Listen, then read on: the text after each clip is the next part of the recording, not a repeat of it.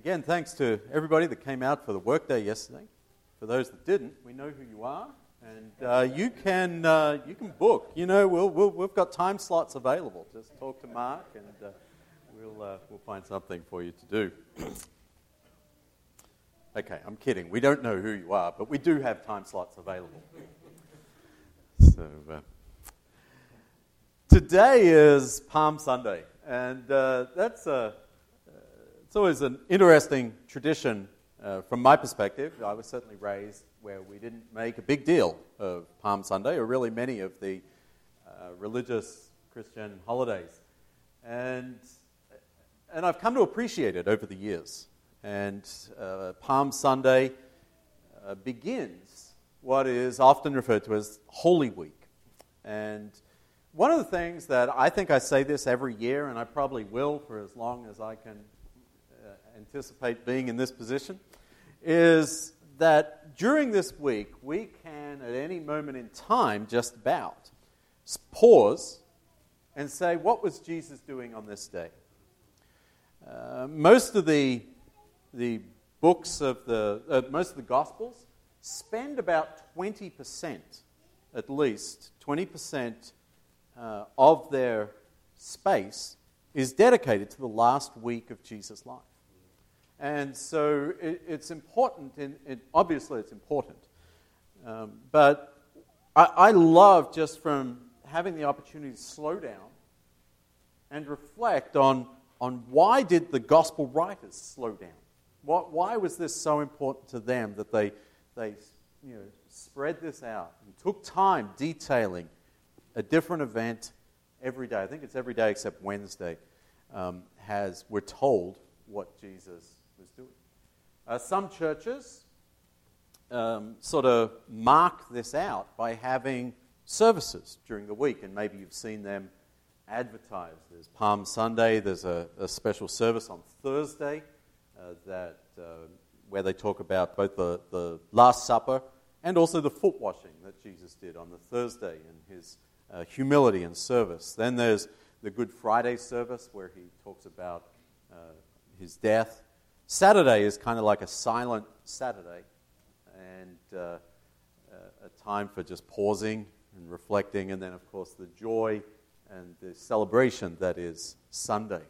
And so we get to uh, walk through this week with Jesus, and by the time we get to Friday, we can almost do it hour by hour uh, as we were able to mark the, the time. And you can if you want something more detailed, if you want to do that as a spiritual discipline this week, I'm sure you can Google it and find a timeline that, uh, that you can follow along throughout the week. And I encourage you uh, to do that. But it begins on Palm Sunday, where Jesus uh, rides into Jerusalem as a king. Uh, he is consciously, many of the things that were prophesied about Jesus or about the Messiah, he had no control over. He had no control over where he was born. It had been prophesied that the Messiah would be born in Bethlehem. Well, he couldn't control that. He either was or he wasn't. Um, and but this entrance into Jerusalem was regarded as a messianic prophecy, and Jesus chose to fulfill it. He chose to get a donkey. He chose to ride in, and the city applauds him and celebrates him. Uh, and, and, and that was appropriate because he was the king. That was why, how he was entering. I'm going to put up a little reading, uh, since it is Palm Sunday, a video that is a reading of the uh, particular, his entrance. It's short, and uh, then we'll get into the sermon today.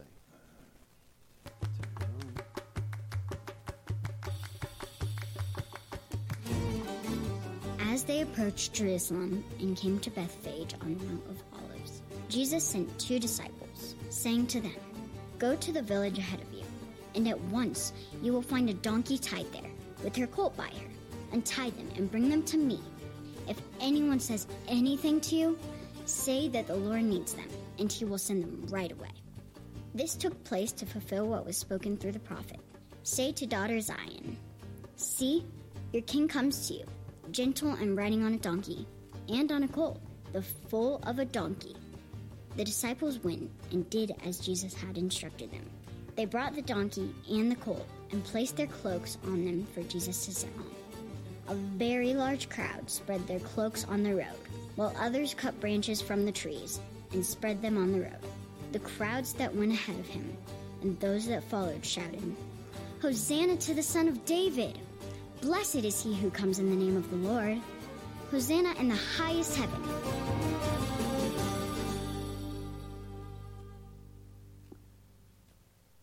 And so today is a celebration about the coming of the King. And uh, we know where the week goes, don't we?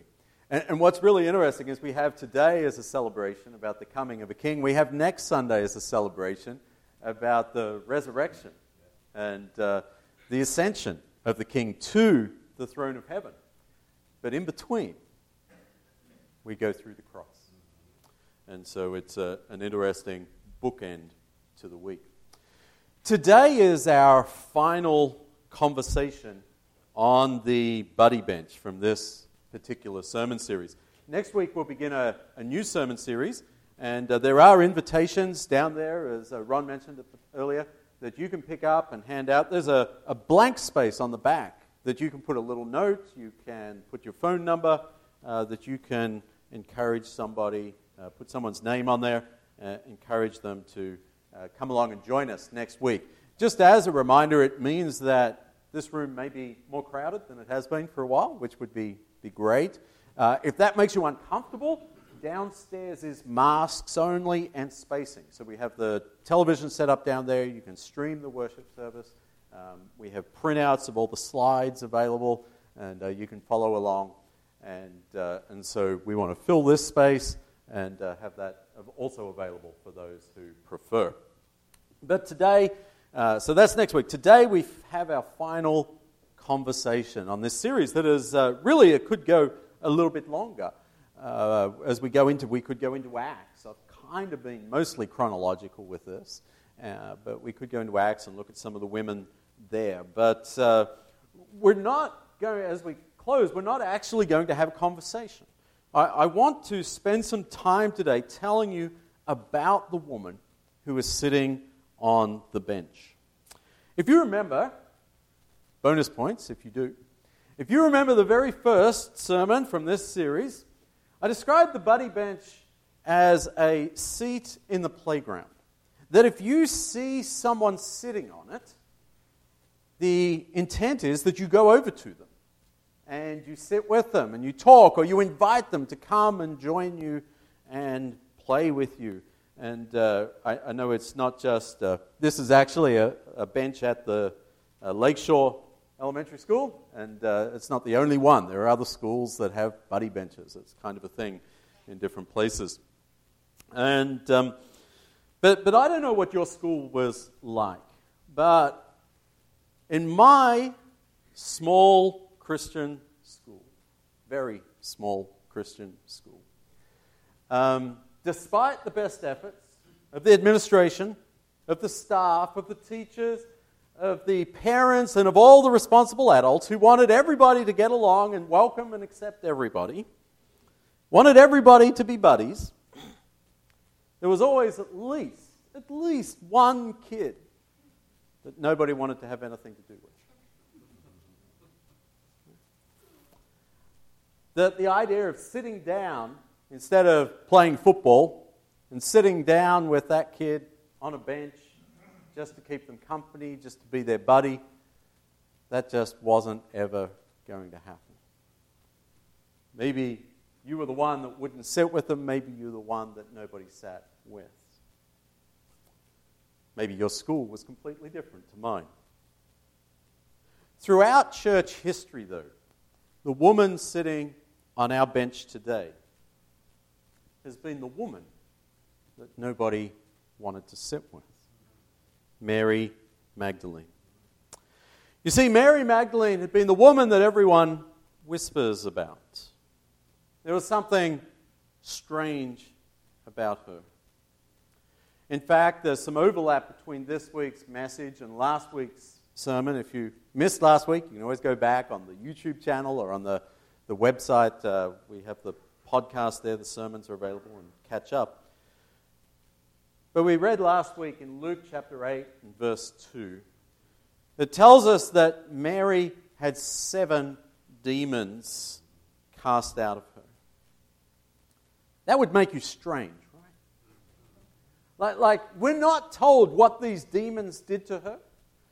We're not told how they made her behave or feel, just that she, once she met Jesus, they were gone. But it would make you strange, I think, whatever their effect upon you was. About the year 600 AD, Pope Gregory the Great made the not so great connection that Mary's seven sin, uh, seven demons signified that she had broken these seven sins, deadly sins. There's no real reason for saying that. The church had come up with this list of seven deadly sins quite on their own in the 600 year period. And he just said, There's a seven, there's a seven. Aha! She was a bad person. That's why she had seven demons because she had committed all seven of those deadly sins. But really, Pope Gregory seems to be, have been confused on a couple of different events. Not only about the number seven, but also the actual stories about, uh, well, not about Mary, but the actual stories in the Bible. I'm going to put up a, a little chart here. You see, there are two stories in the, in the Gospels that are somewhat similar. In Luke chapter 7, uh, again, we touched on this last week and in growth groups, uh, there is a woman whose name is not given. And she comes to Jesus and she, she is just so grateful at, her, at having been forgiven and accepted into the kingdom of God and having a future that she, she comes with a jar of uh, perfume. She wants to anoint his feet. But when she gets there, she breaks down. She is crying. Her tears are falling on, her, on his feet. She wipes them, dries them with her hair, and then puts the uh, perfume on them. It, it's a little awkward, okay? If it sounds awkward, it is. And, and other guests there at the time were shocked at her behavior. It's memorable. That's in Luke chapter 7. In Luke chapter 8, we're introduced to Mary Magdalene, who has seven demons. We're told that that woman uh, in Luke 7 was a sinful woman. In fact, the host of the dinner says, Jesus, why are you allowing this sinful woman to do that? Now, for some reason, whenever it seems that people saw a woman was described as sinful, they didn't think of her as a thief or a gossip. They automatically went to, oh, she's a sexual sinner. She's a prostitute. And so they assume there that the nameless woman in Luke 7 is a prostitute.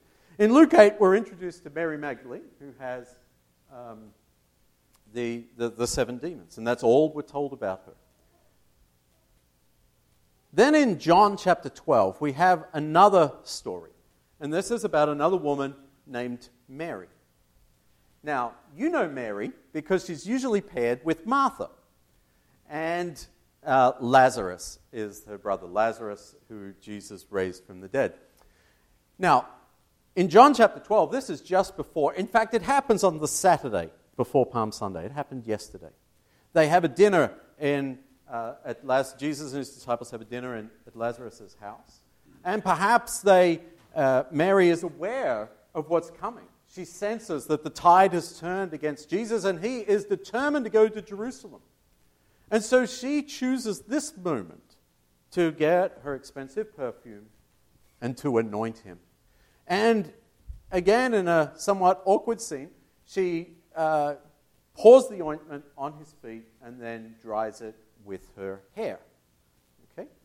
Um, I don't know what's with the hair. But the two ideas, these two stories, have similarities, right? Feet perfume, and hair. Uh, there's a woman named Mary, and in Luke 8, there's a woman named Mary. Okay, so having set that scene, Pope Gregory seems to have put all of these three stories into a blender. Hit the button, let it go for a little while, and then out pops someone. Out pops a sinful woman named Mary who anointed Jesus' feet with ointment and dried them with her hair. Now, a sinful woman named Mary. Who's the most sinful woman named Mary in the Bible? Well, it's Mary Magdalene, who had seven demons cast out of her, whose seven demons signify the seven deadly sins. And we know that the sinful woman is a prostitute, so Mary Magdalene must be a prostitute, right? Nobody's nodding. It's complicated logic, if it's logic.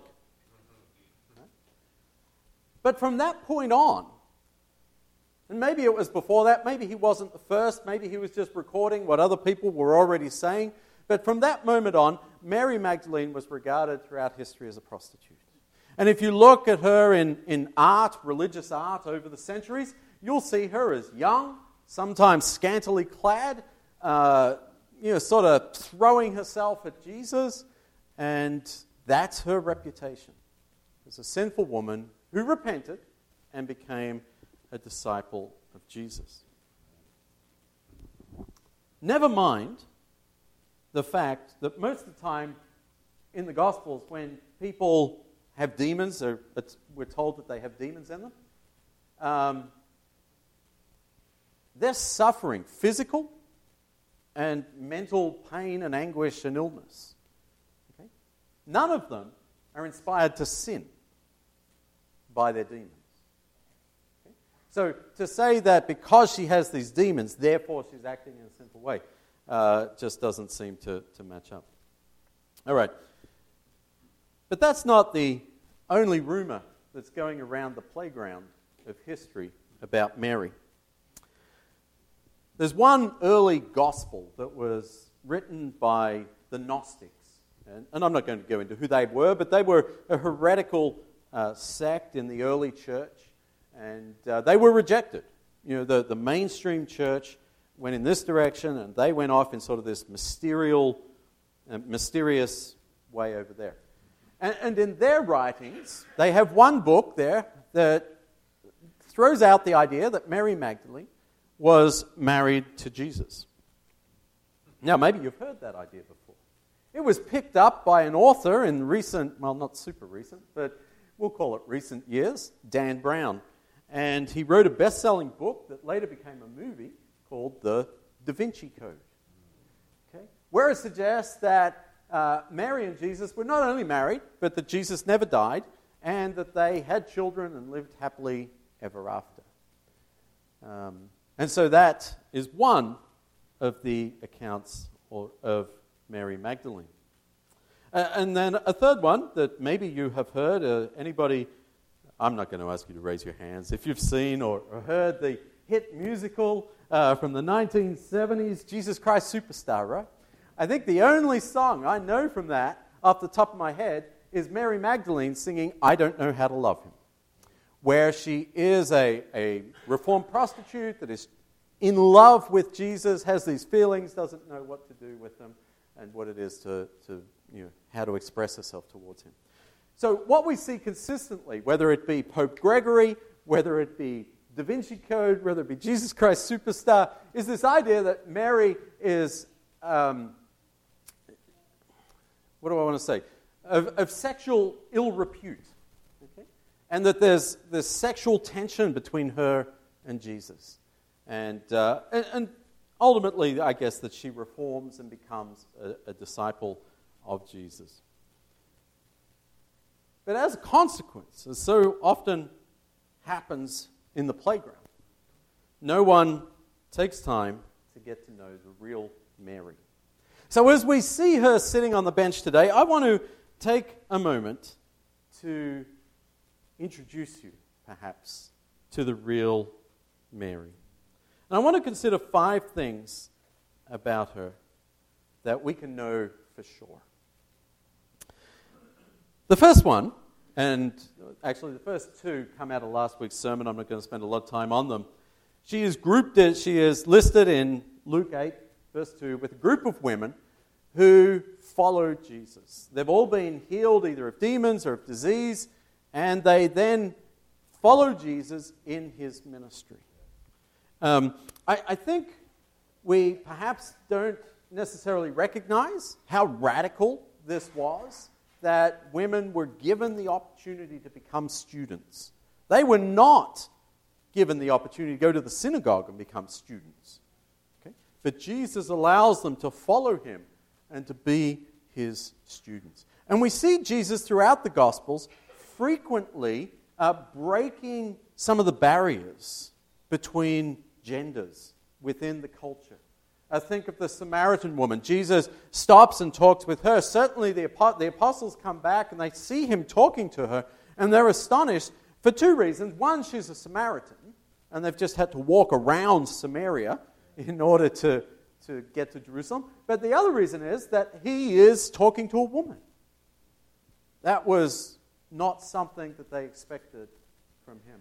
Uh, we, we talked about the, the woman who is usually called the woman caught in adultery. And Jesus' attitude towards her was not one of condemnation, which would have been the easy way out, right? But he treats her with respect and instead turns on the religious leaders and says, No, you are the ones who need to look in the mirror about why you're doing what you're doing and why you're treating her this way. Uh, the, the woman that, or the two women that pour the ointment on Jesus' feet uh, are looked down on by other people. And Jesus says, No, this is appropriate at this point in time. And so we, we see Jesus consistently welcoming women into his circle in a way that was uh, inappropriate for the culture, by the cultural norms of his day. So that's the first thing, is that Jesus becomes a disciple, someone who actually follows him around Galilee.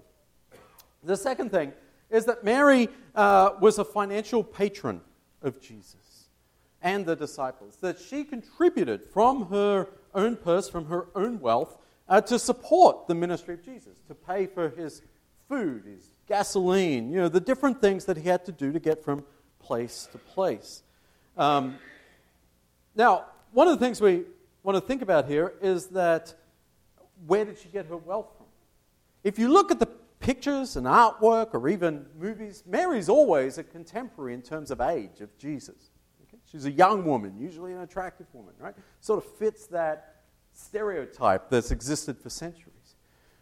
But there's a high likelihood that for Mary to have the uh, wealth to be able to support Jesus and the disciples in the way that she did, that there weren't that many ways for her to get wealth.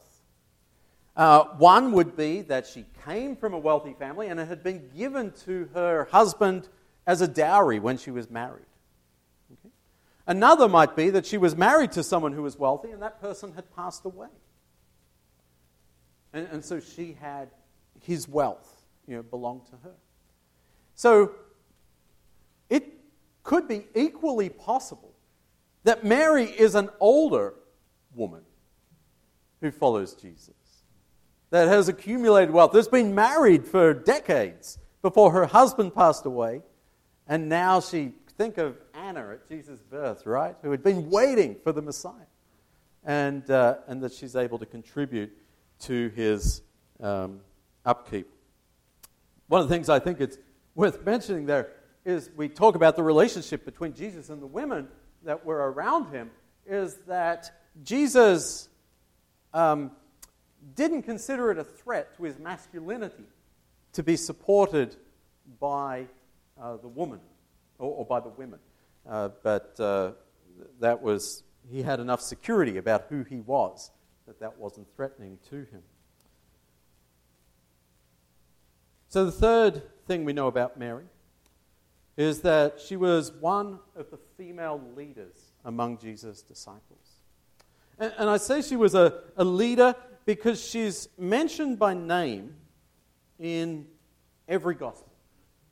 Okay? That's pretty unique, or not just pretty, that is unique amongst the uh, women found in the gospels. And, and on top of that, she's often the first woman who was mentioned. In Matthew chapter 28, verse 1, uh, there it's at the tomb, and we're told that Mary Magdalene was there and the other Mary. How would you like to be the other Mary? right? But, but Mary Magdalene is often the first person who is listed. She seems to be someone who was respected, uh, someone who was present and uh, recognized as a leader amongst the group and known to the people who were reading these, not just one gospel, but all of the gospels. The fourth thing is that Mary was a key eyewitness of Jesus. She, was, she followed him around Galilee. Followed him around Galilee, but then also she was a key eyewitness of Jesus' death, burial, and resurrection. In fact, other than Luke 8 2, all the references to Mary Magdalene are found during the final days of his life or, or after his life. Uh, so I know this is quite detailed. You don't have to see it all, but down the left hand, uh, left hand column there, we have each of the Gospels. Across the top, we have the cross, the burial, the empty tomb, and the risen Christ. And you can see Mary Magdalene in bold um, showing up all over that in, in all the Gospels and in some instances at each of those locations. And, and so I want you for a moment to consider how much of the Gospel account we have today because of Mary. How much of our Bible do we have today at the most important point do we have because of Mary. So we know that um, when Jesus died on the cross, where were the apostles? They're in an upper room. They're hiding out of fear of the religious leaders of the day. So, how do they know what happens at the cross? How do they know what Jesus said on the cross? Who was there? The women we're told, are the ones that were there. And the disciple who Jesus loved. Possibly John, possibly Lazarus. Uh, but it's, it's the women that are the ones that are there. At some point, the women got with one of the authors, one of the writers, and they said, Let us tell you what happened. And then think of the moments when Mary is the only one who's there. All the stories about Mary, or not all the stories, but the story of Mary Magdalene's encounter with Jesus, found in John chapter 20 after his resurrection, she was the only one there. She had to go back and tell someone else. And, and they wrote it out based on what, her account of what she had to say. Certainly, the Holy Spirit was working through all of that, but there's every reason to think that she was an important eyewitness. She was a witness to his death she was a witness to his burial. She was a witness, according to Matthew 28, to the earthquake, to the angel, perhaps even seeing the stone roll away or getting there just after it was rolled away. She was a witness to the resurrected Jesus herself. And she went, she told the apostles about it. And that brings us to the fifth thing we can know about Mary Magdalene that she, she's been given by some the title an apostle to the apostles and, and that maybe sounds a little heretical, but the word apostle means messenger. Okay? The 12, who we usually think of as apostles, they were messengers of the gospel of Jesus, based on being eyewitnesses to Jesus' ministry. Mary Magdalene was a, a messenger of the resurrection of Jesus. She was a, a witness that he actually died. She was a witness that he was actually buried and she was a witness that she spoke to him after his resurrection. And she was a witness to the 12. That's how they knew. That's how Peter and John knew to run to the tomb. That's how, after they'd gone home, she encounters Jesus and goes back and says to them, Okay, it's not just an empty tomb. Now it's Jesus who's alive himself. I've seen him. They still don't believe her, but that's on them, not her. And then Jesus appears to them a little bit later. And so she was a witness to the witnesses, an apostle to the apostles.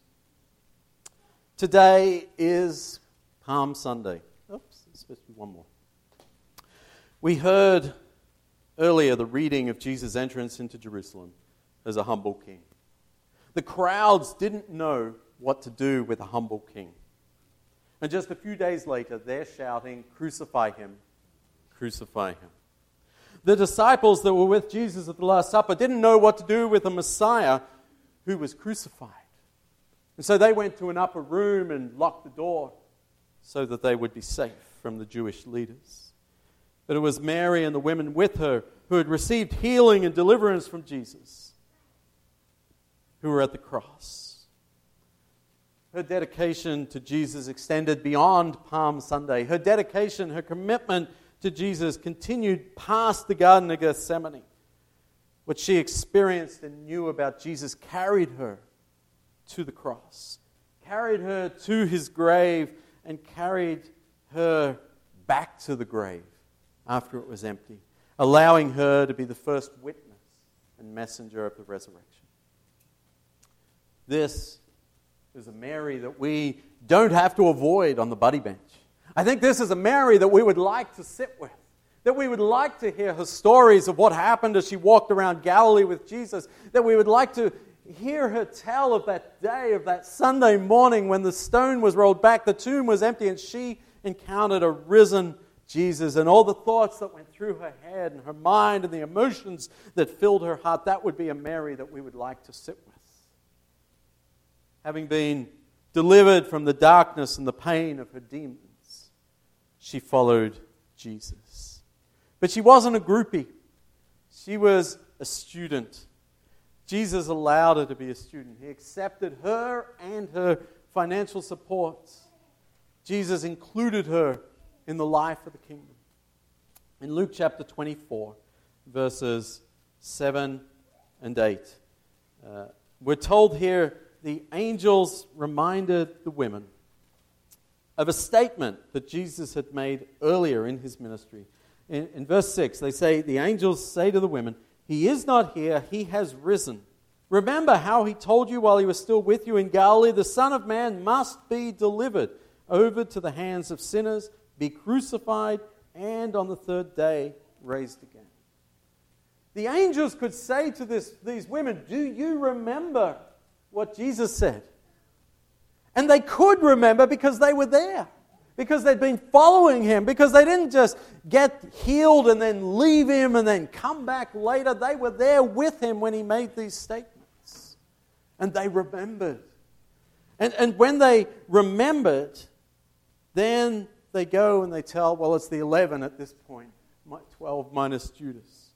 And, and, and, they, they go and they tell the, the 11 that they've seen the angels. They tell them what the angels said, but part of their telling is reminding the apostles what Jesus said. Do you, they say, Do you remember what Jesus said? Do you remember that day we were in that town, we were on that hillside, and he said this, he said that? Well, now that's come to pass. The angel said it, I remember it. And so they were interpreting Scripture and they're, they're reminding the 11 of what was going on. That's remarkable in a sense because in, in John, uh, the, the passage in John chapter uh, 20, uh, we're told there that they, they didn't remember. That they, they didn't understand what was happening. They didn't understand why the tomb was empty. Mary Magdalene is never described as a prophet. But in this instance, she was certainly a messenger from God, carrying the greatest message the world has ever known. And on this Palm Sunday, I think our challenge is for us to examine ourselves, to consider our faith. And, and to say, is our commitment to follow Jesus like that of the crowd on the Sunday? That was there, that had a great time, that was so happy, that was celebrating so much, but then when Monday and Tuesday and the rest of the week rolled around, it evaporated. Or is our faith like that of the apostles who were there on the Sunday and they stayed with Jesus and they kept going, but then they ran into the darkness of the Garden of Gethsemane? And, and like Peter, they relied on their own strength and they, they, they drew their swords, they attempted to fight. They said, We know the solution for this. And then when that didn't work out, they ran and they scattered and they locked their doors. How does our faith respond when we run into these dark places, when we encounter the opposition and the difficulties? Do we go to our own strength? Or do we depend upon God? Or is our faith like that of Mary? That is able to, to persevere through all of that, that is able to stand at the bottom of the cross is able to watch Jesus suffer and ultimately die, and then is able to go to the tomb. Even though her Messiah is dead, she hasn't given up hope. She wants to take care of him. She still knows the reality of what he has done to her life. And she says, I need to honor him. He's, he needs to be buried. He needs to be cared for. He needs to be respected. She didn't understand what was happening, but her faith carried her on. And, and she arrives at that empty tomb, and because she persevered, she experiences the hope that comes with the resurrection. And so I want to encourage you today that if you're in that difficult place, if you're in that garden, if you're up against that obstacle, if you're not sure what your next step is, if you've got questions or doubts or you don't understand what's happening, all of that is part of Holy Week. And I want to encourage you to persevere because there is an empty tomb, and there is hope, and there is new life. And Palm Sunday is just the beginning of a journey that for all of us can take perhaps a week, perhaps months, or years. But where are we going to end? Will we end with the crowds, with the apostles, or with Mary and the resurrected Jesus?